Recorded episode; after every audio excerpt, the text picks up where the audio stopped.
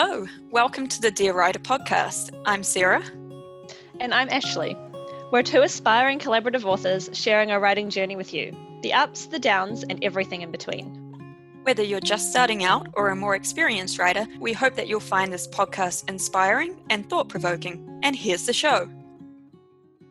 Hey everyone, welcome back to Dear Writer. Today we're recording episode 101. It feels like a new chapter, doesn't it? It does rather. 101. Yes. And today it is going to be one of our creative exercise episodes, and we are going to be talking about using some software that converts text to image using AI. Which, once we talk through this episode, that you will see it was very fun. it was very fun. And sounds fun too. Yeah. So, like most of these short episodes, we will jump right in. Basically, after our recent discussion with Joanna Penn from the Creative Penn podcast, you should really go check out that episode if you haven't already. She does talk about some really interesting aspects about the future technology of writing and AI. But we thought after listening to that, we should create some AI images that are generated from our novels. We thought that might be an interesting way to inspire creativity. There are a number of different AI text to image generators out there, but for this episode, we decided to go with a web based platform called NightCafe. Uh, we'll link that in the episode description below. Uh, so we used NightCafe to generate our images, and if you go check out our Instagram after this episode, you will be able to see what they ended up looking like, which is very amusing. it was very amusing. so, Ashley was tasked with creating images from our ancient Greece novel, uh, while I focused on our YA dystopian series. So, how NightCafe works is that you have a certain amount of credits and you can claim more each day if you're if you sign up and you're interested, but you use these credits to generate your artwork. And you can also use them to do like touch up works, but uh, we mainly just let the computer do its thing. You can select different filters to ge- give each picture a different look. So it's kind of interesting. It's quite enjoyable. so, what did you think? What were your initial thoughts before making your AI artistic creation, Sarah? How did you think it was going to go? I thought it would be fun. That was partly why I wanted to try it for this creative exercise. But I also wasn't really sure how they would end up. I think I envisioned it creating like this perfect scene that I saw in my mind's eye, even though everyone interprets writing differently, whether they be human or machine. um, so that was probably slightly unrealistic expectations there. I also wasn't sure how it would respond to an entire sentence or two of text versus keywords. And I suppose this does differ across different platforms, but I was surprised to discover that NightCafe actually coped quite well with this. So if you're looking for one that can kind of take a whole sentence, then I feel like NightCafe was a good one to use. What did you think? What were your initial thoughts, Ashley? well, you had already started doing the exercise. I was keen. I'd had a little bit of a a clue about what was going to happen, and I was I was going to say AI art appreciating vicariously through you. Um, so I was very excited to try it out for myself. And I'd also had quite a few friends, writing friends, who had tried it out. Not not necessarily the same software, but had tried out the AI artwork generation. And it seemed I was like really amazed at the variety of different like styles and things that they all got. So I was really intrigued to see how that was going to play out for our ancient Greece book. Yeah. So, Sarah, did you want to go through what your experience was first creating the AI artwork? Sure. So, firstly, I was right that it was a lot of fun. Um, it was hilarious. to see what the computer generated and how the computer interpreted the text, I found mainly it was very literal in its interpretation, which made for some interesting images. Well, I should say that for all of mine, I did full sentences. So I didn't do like keywords or anything. I just did like the full sentences. And I found from those full sentences, it was very literal. uh, there was one, for example, that I obtained from the first paragraph of When the Rain Falls in Levi's chapter. And so we've read this sentence on the podcast before, but the sentence was Beneath the weed choked lawns, potholed roads, and houses crumbling from disrepair lay a country that could have been rebuilt if it was given the chance. So, quite a lengthy sentence, not hmm. short. I used the filter called Sinister, so it might not be too surprising, but it created what can only be described as some sort of weed monster floating above a dilapidated residential street. Amazing. It's amazing. I know, right? It's got like this weird eye thing going on. Like it kind of looks like it's on fire as well. for some reason. I don't understand entirely what's happening with it, but it wasn't until I realized that that was the the words beneath the weed choked lawns part, which is why the weeds were literally floating in midair. there was also a sentence that I used from Lizzie's first chapter, which we've also read on the podcast. And this one described the freshly shorn sheep staring back at the house in a rainstorm. And um, the resulting picture appeared to be sheep amidst some fluffy white clouds. And I realized later that it was the freshly shorn coats and not clouds. it also had uh, this weird, like, this weird black thing in the left corner. And I'm not 100% sure what that is. However, the sentence that I used did mention the sheep cursing like cursing us as in like cursing Lizzie for the freshly shorn coats. So I was wondering if like the weird black scribbles in the left hand corner were like a visualization of the curses perhaps. it could be. They're quite abstract images, so I don't see why not. That's what I took from it, anyways. But there were several others that I got out from it, and one of them was like it was like an amusement um, arcade, a games arcade in the middle of a shopping mall that's been kind of turned into like a, oh, a like a prison camp in our book, and it was kind of described with the term of carnival and the and this is from Darkness Set Us Free. And so, like, there's these strange, like, clown figures. quite creepy. It's, it is quite creepy, but it's like suitably creepy for the yeah, scene. Definitely. It was great. Um, yeah. How did you find it, Ashley?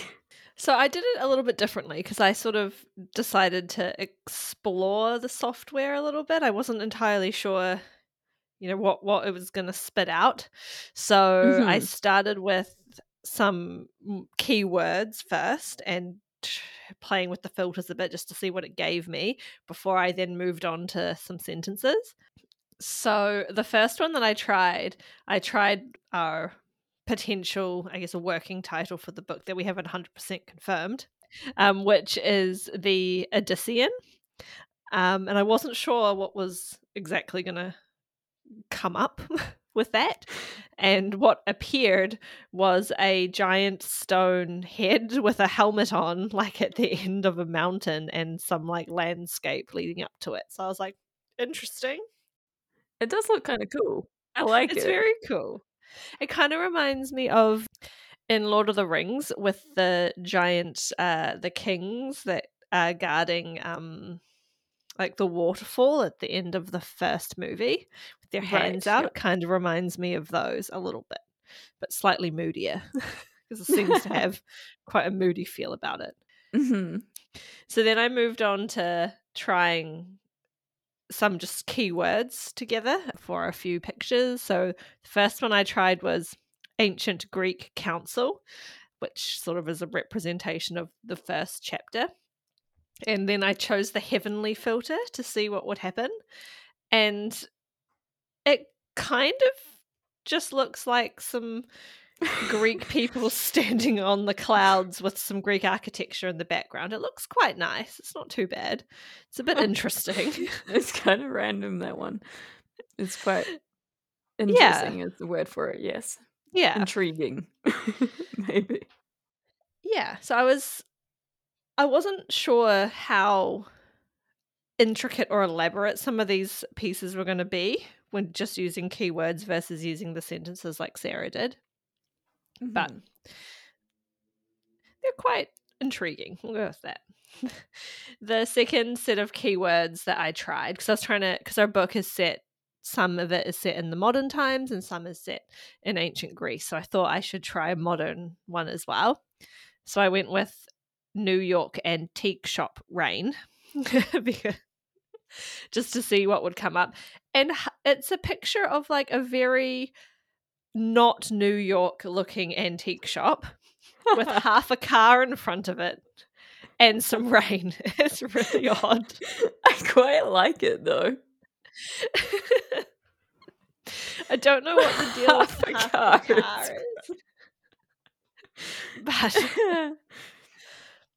I was wondering if maybe by New York they've taken it as a, like York in the UK and tried to make it look new. and an antique shop because there's not really I, I was expecting, you know, like a cityscape and then maybe some like antiques and then I don't know, rain, but instead we got half a car and yeah, I don't know. It's very odd. Oh dear. so the next few that I did, I put in sentences. So the first one was, I guess they were, first couple sentences were shorter, and then I did a much longer one. So the first one, the sentence was, well, the actual sentence was a city under or the city under a blanket of night but i thought that i should be more specific given it's an ancient greece book so i kind of assumed mm-hmm. uh, what would happen if i put just the city. So i was like i'm going to put in thebes and see what happens. Will it know what thebes is? I don't know. So the sentence i ended up using was thebes under a blanket of night and I also use the sinister filter. And it's quite creepy. It is. Yes. It looks like a a, very, a haunted old city with like these very shadowy dark figures looming uh, within. Somewhere got almost got a graveyard kind of feel to it. Yeah, it does. And I think that there's like a weird dark shadow in the middle, which I think is a blanket. I didn't catch that. I think it's just floating there, or there might be something underneath it, but maybe that's what it, whatever they think Thebes is. it kind of looks like the um the fabric on a four poster bed, except black and much smaller. Very interesting. Oh goodness the next one that I this one was a little bit longer of a sentence and uh, less sort of specific to ancient Greece, but the sentence was a mountain loomed above him wearing a thick coat of greenery and i chose the fantasy the fantasy filter which was interesting. It's got like two mountains at the front and then like some floating sort of trees. I think a green coat on top. Or a person in a green coat. Happening. Yeah, it looks like a person in the middle of the mountain. With a green coat and then some trees around it. It's very strange. the mountain kind of just looks like a grumpy napkin, kind of like the face of the sorting hat from Harry Potter. It does. it does. I don't know. It's all very odd. And then the final one, I decided to do a much longer sentence and just sort of see what happened. So the sentence was sculptures dressed with glittering gold armor over richly colored cloth, their painted eyes watching the citizens stroll below. I was like, this is going to be way too much. But it actually worked quite well, I think. That's what I mean. I feel like when you do longer sentences, it actually sort of interprets it fairly well. I mean, it's still very literal, but it's, it's quite good. It sort of looks can like see, see what's going on there.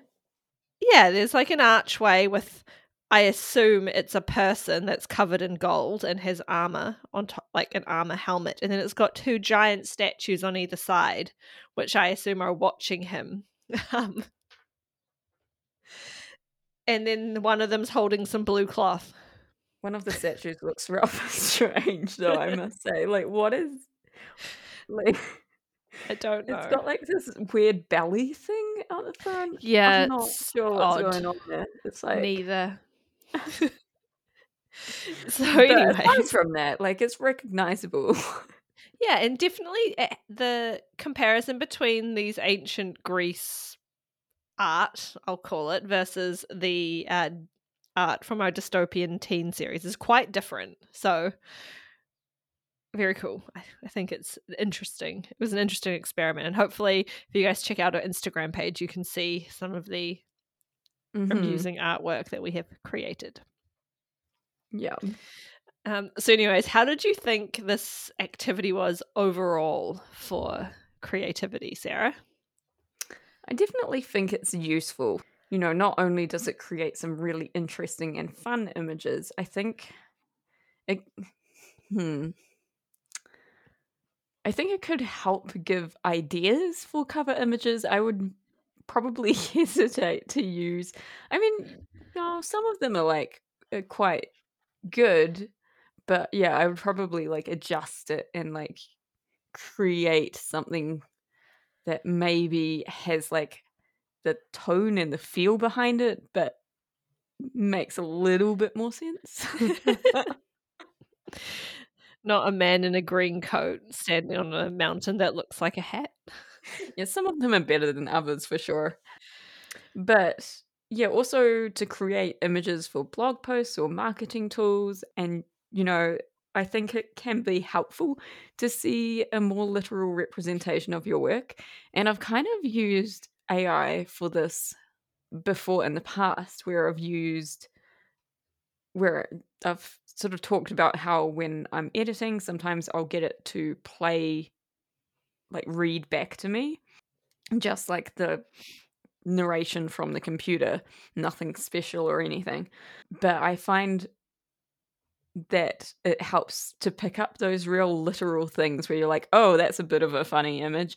Um, and you could possibly um, use it in a similar way, I think, with the images. Yeah, and I, I think it can help inspire ideas and to help to see things in a different perspective. And maybe if you've got like a half formed idea, but you were struggling to visualize it, it might give you a bit more of an idea. And I would also be interested in using it as a tool in the planning or beginning phase of writing to help spark ideas for scenes and descriptions. Oh, Although, yeah. in that case, you know, like you'd probably want to lean more on the side of what Ashley did and just feed some keywords and stuff like that because it's not like you're going to have full mm. sentences necessarily for for that. But yeah, that's kind of how I see it being used and I think it can be quite useful when you have a bit maybe a bit more direction than what we did. Well, Although was very fun. It was very fun. How about you, Ashley? So, for me, my biggest takeaway was that it was a very enjoyable process. I got a bit caught up in it and I was this is really this is passing a lot of time. I should probably not just be sitting here generating random AI images. What I was particularly interested in was trying to see if it would pick up the historical context that we were going for or whether it wouldn't. Mm. So yeah, I was interested to see how it was going to work using historical terminology as well. So things like antique and Thebes and Odyssean and things like that, and the types of images that it would generate. Haka. And yeah. I think it worked quite well. You can definitely tell which ones are based in the past, like where the sentences have come from the past and where the Mhm. sentences have come from like the present day, which is quite interesting. So Yeah, I liked can. that. And I guess leading on from that, I thought it was quite good for exploring, I guess, the different moods in the book. There was one picture that I didn't put uh, in here because I didn't wasn't very good, but I I pulled it from um, a Christmas scene that Sarah had written. Um, it didn't explicitly say it was Christmas themed. It was like green and red lights twinkling over the city or something, and so I I put that in, and I got basically what looked like a red and green skyscraper sitting in snow, which kind of thing just looked like it kind of looked like a candy tower because it was like weird and green and glittery. Um, anyways, so but I thought that they all had their own like moods that were captured quite well, even though they were only sort of snapshots of scenes. So I quite liked that. And I thought that could be quite good if you're trying to nail see if you've nailed down the right kind of feeling in your book. You can try putting in some different sentences from different parts and just sort of see what the pictures sort of spit out, Mhm. which could be quite interesting. And I didn't go into it too much before, but I did play around with the filters a little bit, um, which generated different art pieces, but from the same words. Yeah. And that was quite interesting. It was interesting because they were all still had a similar vibe, even if the style was slightly different. So I think originally for the the fantasy mountain with the green man on top and the coat, I had originally chosen a different, a slightly different one, and it it was still very similar to that. Like it still looked quite bright and cheerful, even though it wasn't like the fantasy setting. I thought it might, you know, change it quite drastically. I think I did the steampunk one potentially. I don't remember, but it it didn't change it too much. It just kind of more stylistically changed it. So that was quite Mhm. interesting. So yeah, I think it's quite good for exploring the mood of your writing. Well, I think we should wrap this episode up. Yes. So there are still some spots left on our author spotlight section. If you're interested in applying, you can head over to our website, lindersoncreations.com, and hover your mouse over the podcast tab, and you'll get a link to apply. Okay, and next time on Dear Writer, it's our author spotlight interview series. So tune in for that, and we'll talk to another writer about their work, which is always exciting. Yes. And if you'd like to know more about us or any of our writing projects, you can head on over to lindersoncreations.com or you can check us out on Facebook or Instagram under the handle Linderson Creations. If you enjoy the show, please rate and review us on Apple Podcasts and subscribe on your podcatcher of choice, and we'll be back next week. Happy writing, everyone.